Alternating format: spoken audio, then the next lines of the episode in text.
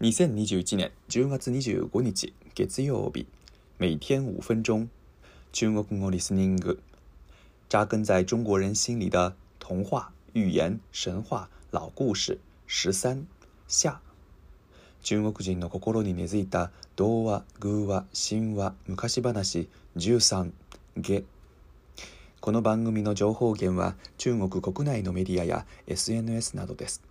中国語の原文と日本語の訳文はあなたの知らない中国語のブログに載せています。ブログのテキストを確認しながら聞くことをお勧めします。今日のリスニング。大家好。上周五二十二号的时候，我把背水一战的大致经过介绍了一下，不知道大家还记得吗？如果忘记了的话，请大家再去听一遍上周五的这一集。我在这儿就不再重复了。今天我来聊聊背水一战，也就是井陉之战之后发生的事情。井陉之战，汉军大胜赵国之后，赵国的谋士李左车被汉军捉住了。但是韩信知道这个人有才能，不但没有处决，甚至礼遇他，在交谈中。李左车问韩信为什么要背水排阵？韩信回答：“兵书上说，置之死地而后生。只有把汉军置于死地，他们才会为求生而拼命。”韩信显然没有打算把心里想的东西都告诉李左车，因为背水一战能获得成功，并不单纯是这一个原因。首先。韩信不是简单的背水列阵，他同时还派出骑兵袭击赵营，即采用了声东击西的战法。从某个角度来说，背水的部队只是一个诱饵。拿下赵军大营之后，还形成了前后包夹的形式，可以说是关门捉贼的一种体现。同时，这个典故也显示了对阵时轻敌的危害。赵军看到韩信布下背水之阵后，产生了轻敌的思想，没有采取应该采取的进攻方式，而是选择正面作战，终于一败涂地。这些背水一战以外的条件看似是小事，但是其实却非常重要。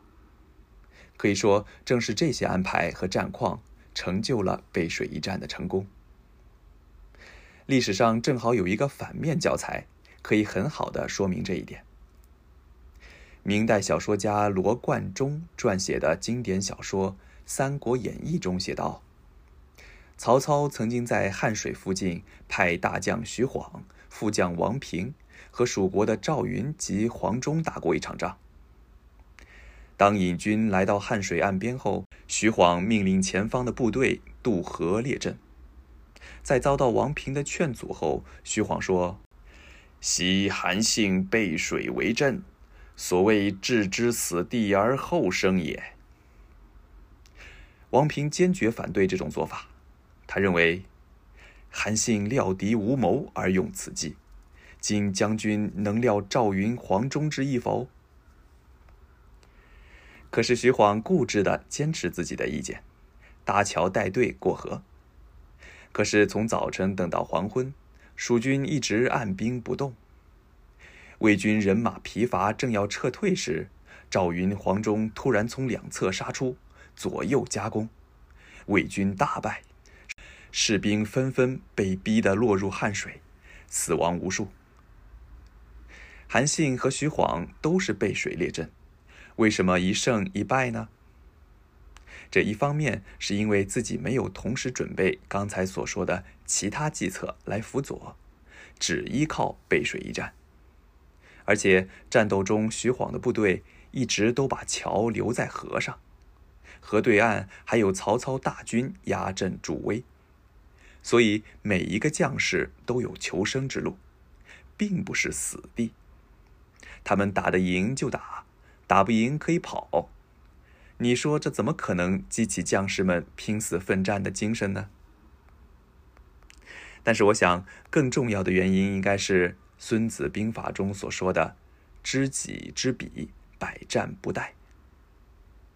军事中的计策也好，布局也好，不在于你的战术有多精妙，有多么厉害的奇思异想，关键在于你如何了解对手，并掌控对手。也就是说。你的计策必须要是针对眼前这个对手的才行。对手变了，地形变了，时机变了，战术自然会改变。韩信在战斗之前派出大量间谍，掌握敌军的实际情况，对症下药。得知对方要正面决战之后，才布置了背水一战和绕后埋伏等一系列战术。而徐晃则完全无视对手的情况，只是生搬硬套先人的战术，不失败才怪呢。大家如果有一天想要使用三十六计的话，注意一定不要纯粹照抄，要根据你所处的情况和对手来随机应变哦。